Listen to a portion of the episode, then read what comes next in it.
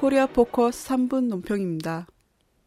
지난 25일 1년여간 이어져 온 통합진보당 정당 해산 심판의 청구인과 피청구인의 최후 변론이 황교안 법무부 장관과 이정희 통합진보당 대표가 맡아 진행됐습니다. 이에 대해 논평하겠습니다. 첫째, 황교안 장관은 주로 보수 언론이 주장하는 종북 논리를 통합진보당 활동을 비난했고 이정희 대표는 민주노동당 시절부터 헌법의 민주와 평등 가치를 실현해 왔다고 반박했습니다.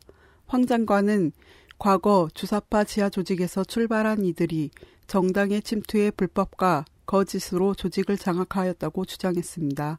반면 이 대표는 노동자, 농민, 서민의 목소리가 담긴 영상을 상영하며 진보당은 한국 정치에 소외됐던 사람들에게 있어 꿈을 실현할 통로이고 소망의 집결체라고 역설하면서 국정원에 위법한 정당 사찰의 결과 만들어낸 내란 음모 조작 사건이 무죄 판결을 받았는데도 정당 해산 청구를 철회하지 않고 해산 판결을 압박하는 정부의 행동은 정부 스스로 민주주의와 헌법 질서를 파괴하는 것이라고 반박했습니다. 이러한 논쟁은 통합진보당 해산 심판 청구가 수구보수 집권 세력이 진보 민주 세력을 색깔 공세로 탄압 말살하려는 전형적인 마녀 사냥임을 보여줍니다.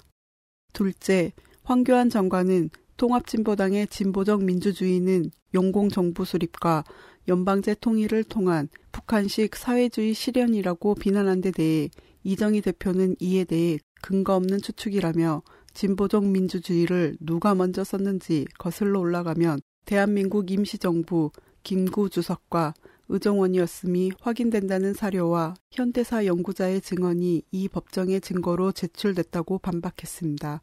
공산주의나 사회주의도 아닌 진보적 민주주의를 누가 썼는가를 가지고 통합진보당을 용공시하며 해산시켜야 한다는 파쇼 독재식 메카시즘적 발상은 21세기 광명한 시대의 남코리아의 민주주의가 얼마나 유린당하고 있는가를 단적으로 보여줍니다.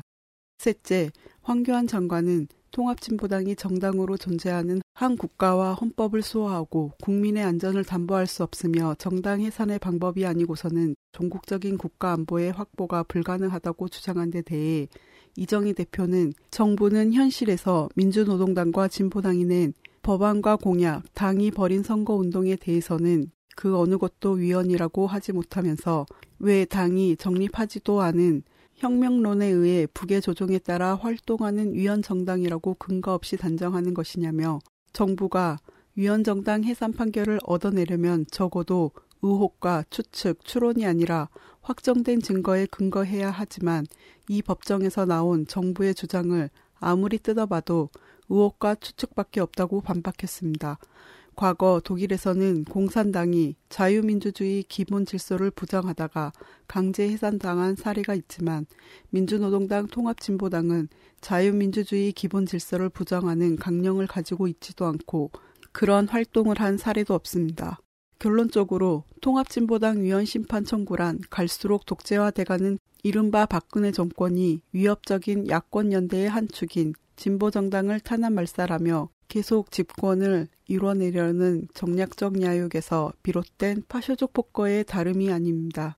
만일 이러한 청구가 헌법재판소에서 인정된다면 이 땅의 민주주의는 과거 히틀러 나치나 박정희 파쇼 통치 때로 후퇴하며 그 결과로 수구 보수 세력의 영구 집권과 노동자 서민의 생존권과 인권이 유린되고 말 것입니다.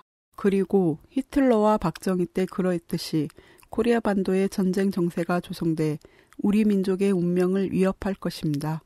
결국 통합진보당의 강제 해산 여부는 이 땅 민주주의와 인권, 평화를 가늠하는 잣대와 같다고 할 것이며 이러한 가치를 생명처럼 소중히 여긴다면 파쇼적 폭거에 맞서 싸워야 한다는 역사의 진실이 다시금 확인된다고 하겠습니다.